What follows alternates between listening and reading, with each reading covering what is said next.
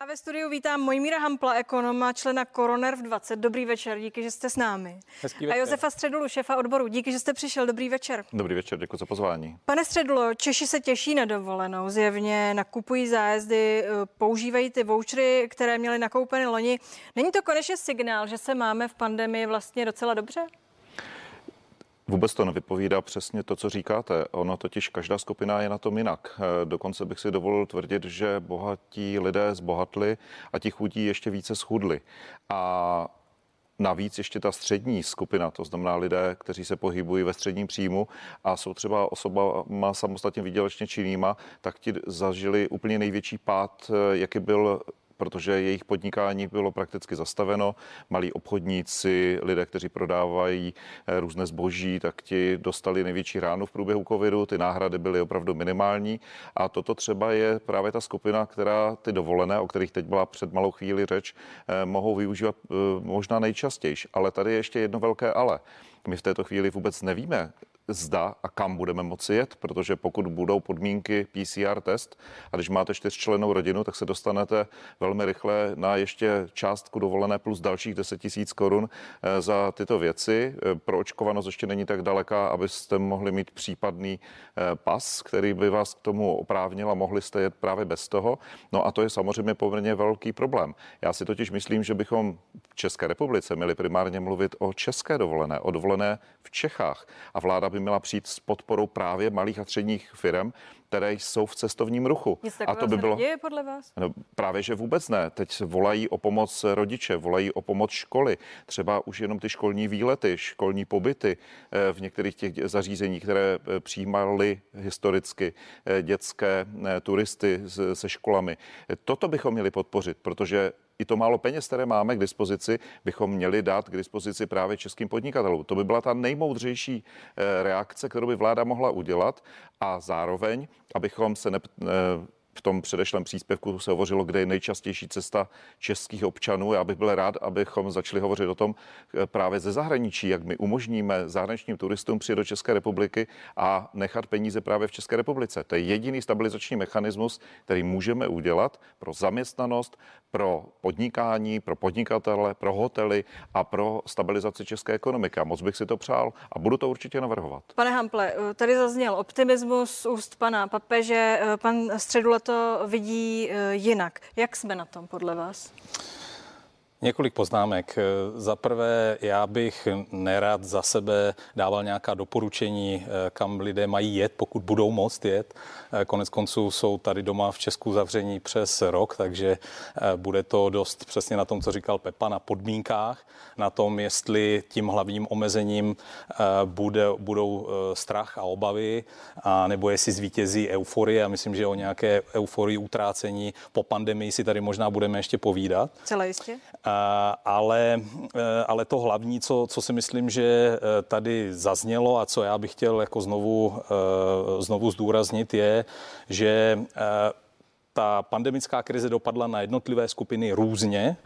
A zatímco spousta lidí, kterým já říkám aktivní, kteří prostě mají svoji vlastní živnost, jsou, uh, jsou uh, prostě jsou, jako svobodná povolání a tak dál, tak ti o spoustu zdrojů přišli a o spoustu příjmů přišli. Na druhou stranu, a to je důležité říct, abyste to měli někde v tom úvodním šotu, nárůst úspor domácností v naší zemi za rok 2020 Eh, je naprosto nejvyšší za dobu, co vůbec tohle číslo v dějinách České no, republiky no, měříme. to jsem se chtěla ptát. Není to, to, to jsou ty domácnosti. To jsou ty domácnosti. No tak eh, my jsme eh, jenom, to, to je forma, jakou jsme pomáhali zachraňovat tu ekonomiku. My jsme vlastně na rozdíl od roku 2008, ať je to jako hezké srovnání, v roce 2008 klesaly, nebo po krizi roku 2008 klesaly reálné příjmy, stagnovaly důchody, narůstala nezaměstnanost. Teď to bylo jinak. Reálné příjmy stále rostly, byť jenom o e, necelé 1,5%, rostly důchody,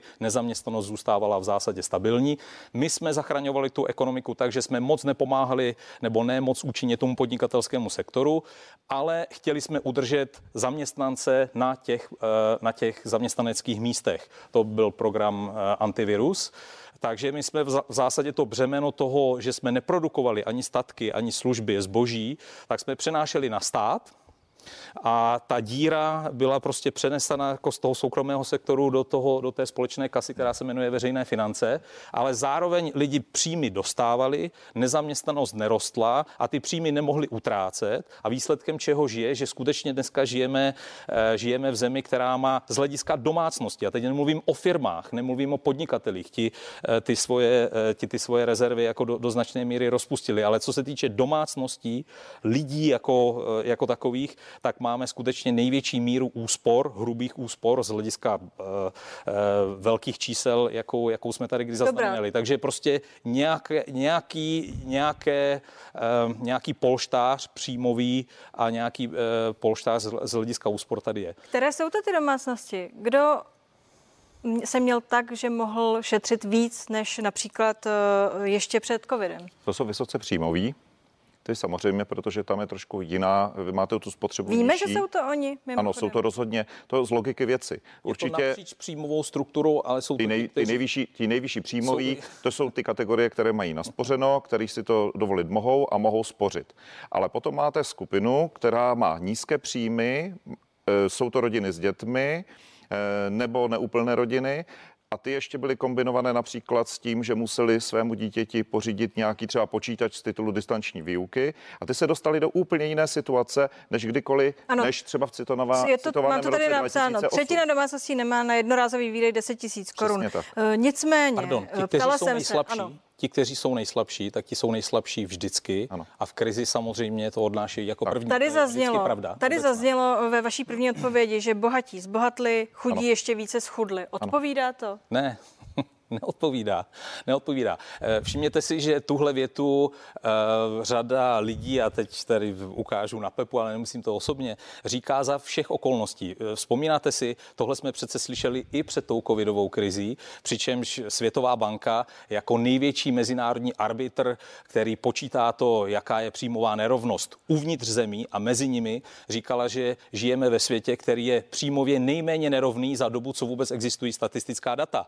To je prostě to, ale, je, ale, to je stanovisko Světové banky. Ale nerovnost, ale nikdy... nerovnost není situace pozor, krizi. Pozor, pozor. Rodiny s dětmi, ženy, e, ti, co jsou neúplné rodiny, díky distanční výuce, díky zvýšeným nákladům, Jasně. které mají, díky růstu cen, inflaci, na tom opravdu jsou nejhůř. Tak a teď, to je reálná ta, skutečnost. A ta, ta klíčová moje věta je, že, tu, že to, že se rozevírají nůžky mezi bohatými a chudými, od Pepi, středu uslyšíte za všech okolností, ať je krize, ať jsou dobré časy, špatné časy, on to bude říkat vždycky, jenom někdy je to ale pravda. A, a s okolností ta covidová krize vypadá, že skutečně ty, eh, ty nůžky trošku otevřela.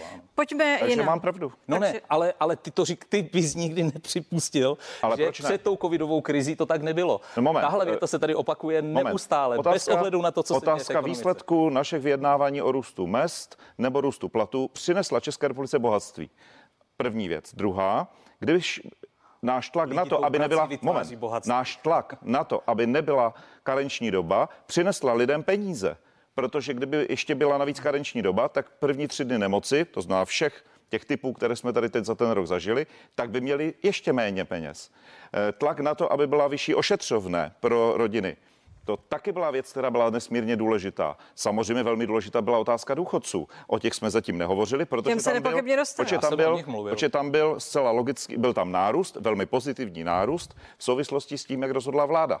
Ale proti tomu je jiný problém, co se týká příjmu, lidé nebudou zbrkle utrácet, protože mají mnozí zkušenost z roku 2009 a následující. Takže ty peníze budou velmi váhat. Zda už je ta doba, že věří tomu, že utratí na dovolenou, místo toho, aby si to třeba ponechali no. jako rezervu pro příště. Teď jste mi vzal myslím, tu otázku. Loni platilo, šetříme, nezbytnosti vynecháváme. Bude letos platit, že začneme utrácet? Znovu, ta situace je opravdu jiná, než byla po té eh, poslední krizi. To znamená, lidé nepřišli tak moc ani o příjmy, a tak moc ani o zaměstnání a nějaké dodatečné úspory naakumulovali. To, co eh, platí, když se podíváte na historii pandemii, protože to není první pandemie v dějinách lidstva, je, že eh, v tom prvním období, rok, dva, tři po pandemii nastává nějaká euforie euforie po pandemii. Lidé prostě si vydechnou a řeknou, teď je možný konečně žít, jak jsme, jak jsme žili předtím. A všichni ekonomové světa, včetně takových renomovaných, jako pracují v Mezinárodním měnovém fondu, teď odhadují, jaký by ten efekt té euforie, kdyby přišla, skutečně mohl být. A vypadá, že by, že by nebyl malý, že by jsme se bavili skutečně o e, procentních bodech růstu, růstu spotřeby, ale na to je potřeba eh, splnit jednu základní podmínku lidé musí mít pocit, že je to opravdu za nima. A tím se vracíme zase na začátek. To souvisí jak s cestováním, tak se spotřebou. My zatím asi nemáme pocit, že, že je to za námi a některé problémy v tom eh, odvětví cestovního ruchu zůstávají. A první vlna spotřeby, omlouvám se, bude věnována na to, co si doteď nemohly rodiny koupit. To znamená třeba děti vyrostly z oblečení, nebo byl ten obchod, který potřebovali zavřený a neumí si nebo nechtějí si objednávat přes internet. To bude první vlna, potom rozvolnění, ale to budou nezbytné věci. To nebude utrácení v tom slova smyslu, teď věřím budoucnosti. Češi jsou přitom v těch mezinárodních srovnáních velmi důvěřiví, co se týká budoucnosti. My, co se toho skep, z té skepse týká, tak my jsme na nejnižších hladinách. Přitom jsme zemí, která byla nejvíce postižena eh, koronakrizí, což jsou velmi zajímavé momenty, které jsou až anomální ve srovnání s jinýma zeměma. U velké části veřejnosti vzniká dojem, že peníze rostou na stromech a bude nebezpečné to kormidlo otáčet. To jste řekl eh, koncem roku a zjevně jste... u vás mám pocit. Možná u nás. A směřoval jste k těm covidovým podporám a kompenzacím. Kdy uvidíme dopady tohoto efektu, o němž jste mluvil? Eh, to, že zjistíme, že peníze nerostou na stromech?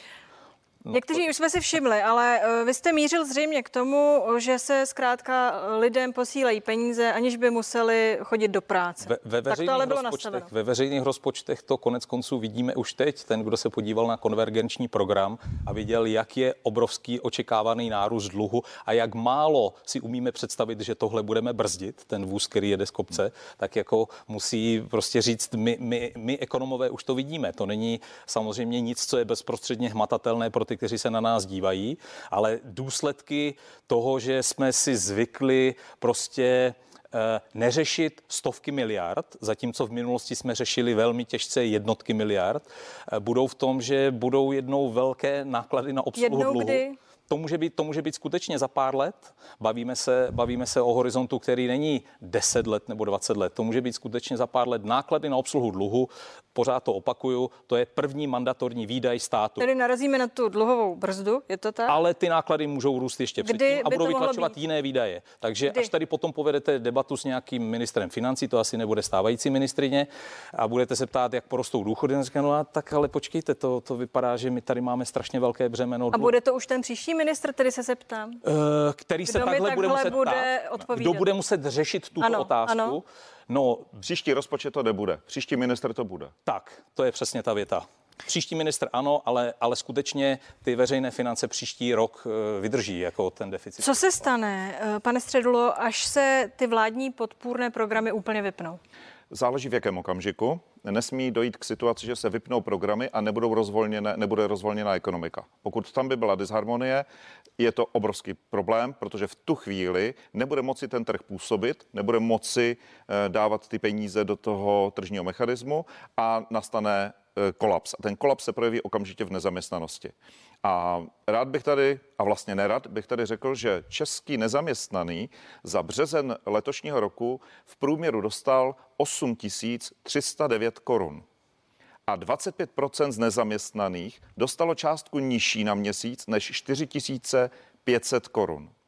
A 75% nabízených pracovních míst na českém trhu práce nyní požaduje maximálně základní a nižší vzdělání. Tedy o nějakém... Neboli ten problém, o kterém tady teď před chvílí říkal Mohmír Hampel, tak je takový, že ti, co se informují, tak ví, že je problém a veliký, protože my v té ekonomice s nízkými mzdami pokračujeme a prohlubujeme, nahrazujeme tu neochotu našich za těchto podmínek nastoupit cizinci, těch je tady asi 800 tisíc, plus minus, a to může znamenat, že my se nemusíme vymanit z těch problémů, které teď máme. A do toho jsou ještě ten rozvrat veřejných financí, který tady nastal a ten je tak masivní, že lidé cítí, lidem, že se ano. bojí o ty budoucí výdaje, které se určitě někde promítnou. Jak, jak to bude s růstem mest? Čistě. Růst mest Vidíte, v této to chvíli... Ne, ne, není na pořadu dne. V této chvíli růst mest je kolem 4-5% odhaduju. E, to ale neznamená... To minimální mzda. Ale ten byl, daňovou, ten byl pouze daňovou e, optimalizací, nebo přesně řečeno daňovou manipulací.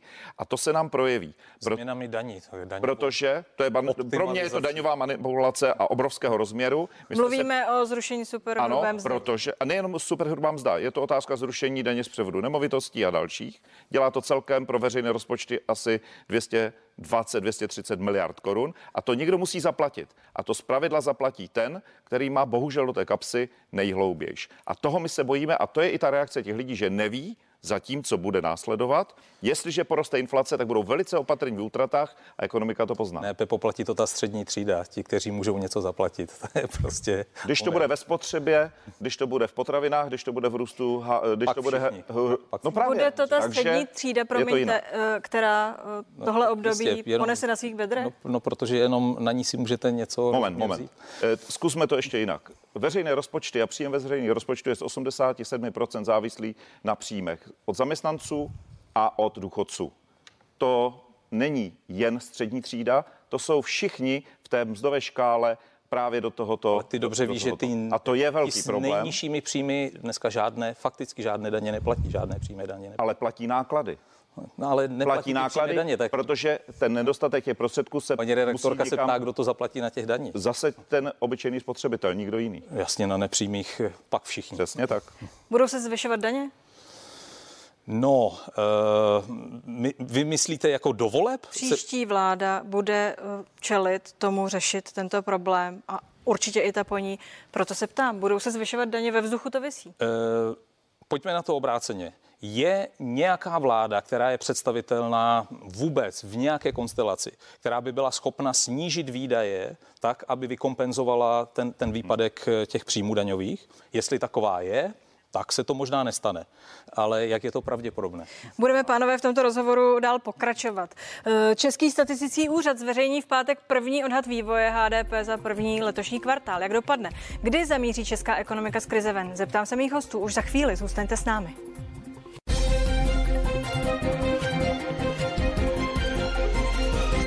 Mojmír Hampl, ekonom a Josef Středula, odborář, jsou mými hosty. Mluvíme o tom, jak se ve skutečnosti my Češi v pandemii máme. Narazili jsme na téma nezaměstnanosti. Čísla o nezaměstnanosti překvapila. Jsou oproti očekávání těch, těm predikcím nízká. Proč? Nevidíme ještě konce? No, protože zalíváme ten trh práce penězi, které jdou ze státního rozpočtu a dáváme, dáváme pořád peníze lidem, kteří reálnou práci nemají nebo, nebo neprodukují. Prostě přenášíme to břemeno e, z, nezaměstnanosti do, do veřejného dluhu. To je to Tak se zeptám na tu predikci, co se stane, až se tedy ty vládní podporné programy vypnou, protože vy jste říkal v červnu 2020, už je to skoro rok, když to bude eh, ten horší scénář, tak eh, tedy, že budeme klesat až do roku 2020 2021 bude 8 až 9 nezaměstnaných. A jestli nastane nejhorší scénář, tedy že budeme klesat dva roky, pak se klidně můžeme bavit o 12 až 13% lidí bez práce ano, nebo ale, více. Ano, ale to já jsem si ve své představivosti opravdu nedokázal, nedokázal představit, že budeme ten program podpory trhu práce v té podobě, jaká je dnes, že ho budeme takto aplikovat takovouhle dobu. To teda to bylo mimo. mimo Řekněme, že to běží do června, říkám to správně, ty programy zatím, podpůrné zatím, zatím do června, eh, až se vypnou. Co se stane? Dovoleb se nevypnou, to si můžeme Dobrá, říct. tak no. až se vypnou eh, v říjnu. Co se stane? Ani v říjnu se nevypnou. No, ani v říjnu se nevypnou. Já, moje sázka je jako v tomto roce se nevypnou s největší pravděpodobností. A otázka je, jestli se budou vypínat v okamžiku, kdy ta ekonomika bude v té euforii nebo ne. Pokud se, bude, pokud se budou vypínat v té euforii, tak se možná nestane tolik. Pokud se budou vypínat v situaci, kdy budeme prostě pořád ve velkém nenormálu, no, tak platí ty predikce minulé. Ale otázka je, jestli je to pravděpodobné. Jak Já to vidíte se... vy, uh, zachování pracovních míst? To je veliké téma. Já si myslím, že to je nesmírně důležité a v tomto je potřeba vládu uh, pochválit. Já jsem rád, že jsem byl osobně při tvorbě antiviru. Spolu se zaměstnavateli jsme udělali, myslím, hodně velký kus práce a ten antivirus je skutečně nejlepší program. Ten program sanuje ať už to zaměstnavatele, tak zaměstnance, jejich příjmy. To vlastně dělá tu obrovskou šanci, že jakmile eh, koronavirus poklesne a ty programy se vypnou, tak lidé budou mít finanční prostředky, už jsme se tady o tom bavili, že je mají, tak je budou moci do té ekonomiky pustit. To je ten obrovský, ale opravdu obrovský podpůrný program. A vůbec mě nevadí, že tyto finanční prostředky ze státního rozpočtu na podporu šly, protože ty firmy nejsou vypnuty proto, že by chtěli, ale proto, že je někdo vypnul a zakázal jim provoz. A proto je nutno to sanovat. To Druhá věc je, jak dlouho. Takže první věc je, že by už měla vláda uvažovat o tom, kdy ty programy vypne, při jaké úrovni pandémie. Ale pozor, Čes, na Českou republiku už dávno nepůsobí jenom dopady či e, ty věci, které pandemie způsobila. Už tady nám například působí zelená dohoda pro Evropu, takže rostoucí cena emisních povolenek už připravila o místo 1 tisíc zaměstnanců v Sokolovské uhelné. A při tom růstu dynamickém ceny emisní povolenek, kde jsou dneska na 46 euro za tunu, to znamená, že budou možná padat další podniky, které už to nebudou moci zvládnout, pokud by si měli povolenky koupit. A třetí vliv ve stejný čas je pokračující digitalizace a robotizace, protože co rozhodně pandemie přinesla, tak je obrovský přesun činností, které vedly do virtuálního prostoru. Tedy tady panují jisté obavy a musíme to umět čelit. Ano. Jsme na to připraveni? Nemyslím si. My jsme vládu právě vyzývali, aby v případě Sokolovské uhelné se pokusila na zatím relativně menším vzorku eh, České republiky pokusit se kombinovat programy tak, aby mohly vznikat nová pracovní místa eh, na technologicky vyšších úrovních, aby tam působila eh, vzdělávací soustava, nemyslím přípravy na povolání té taky samozřejmě, ale eh, také vzdělávání těch, kteří o práci přijdou s podporou podnikání. A když se to povede, v tomto měřítku, tak je šance, že se nám to povede i v té budoucnosti, protože to budeme umět kombinovat. Ale zatím bych takovým optimistou bohužel nebyl. Pane Hample, Český statistický úřad v pátek zveřejní první odhad vývoje HDP za první letošní kvartál. Jaký očekáváte ten výsledek? Eh, nechtějte po mně eh, to konkrétní číslo na desetiny, protože jsem udělal dvě chyby v loni a eh, potom, potom mi to v těchto debatách vyčítali. Já si myslím, že to bude možná trošku lepší, než je odhad průměru trhu. Hmm. Eh, řekněte mi, kolik let jsme vymazali tady za ten rok, kdy přistála ta eh, eufemisticky řečeno černá labuť a eh, kdy budeme znát účet? No tak zatím to vypadá tak, že kdyby se svět vyvíjel třeba podle očekávání České národní banky, tak se naspátek na tu úroveň roku 2019 dostaneme někdy okolo roku 2023. Jo, takže... A tam už to pocítí každý jeden z nás? Ne, eh, no, vy se, vy se ptáte o tom, kolik jsme umazali, to znamená, o kolik let toho bohatnutí jsme ano. přišli kdy se vrátíme aspoň do toho okamžiku, než ta pandemie začala. To znamená, jo? do, to bude bod konec roku 2020. 21, 22. Tak Pozor, ale to se bavíme pouze o výkonu ekonomiky. Ano. To se vůbec nebavíme o životu lidí. Život lidí bude jiný. Jestliže my máme pro letošní rok půl bilionu korun předpokládaný deficit státního rozpočtu. Příští rok je nějakých 380, potom nějakých kolem 300. Omlouvám se, že si jenom přesně nepamatuju ta čísla, protože to je teď úplně nový konvergenční program. To znamená ale, že toto někdo zaplatí. To znamená, že až bude možná ten rok 2023, tak tehdy, ta budoucí politická scéna se bude hádat o tom, co udělá v daních, to už jsme tady řešili a kdo to zaplatí. A podle mého soudu to bude ten účet, který, na který se ptáte a ten účet přejde na ty, na ty plátce, na ty, kteří budou nakupovat spotřební daň, HDP, DPH a podobně. Tam bude ten největší účet a to podznají lidi. Vyšší inflací a bude toho celá řada. Eh, a nejenom covid, budou i další věci, které budou působit. Pánové, díky, že jste tu byli.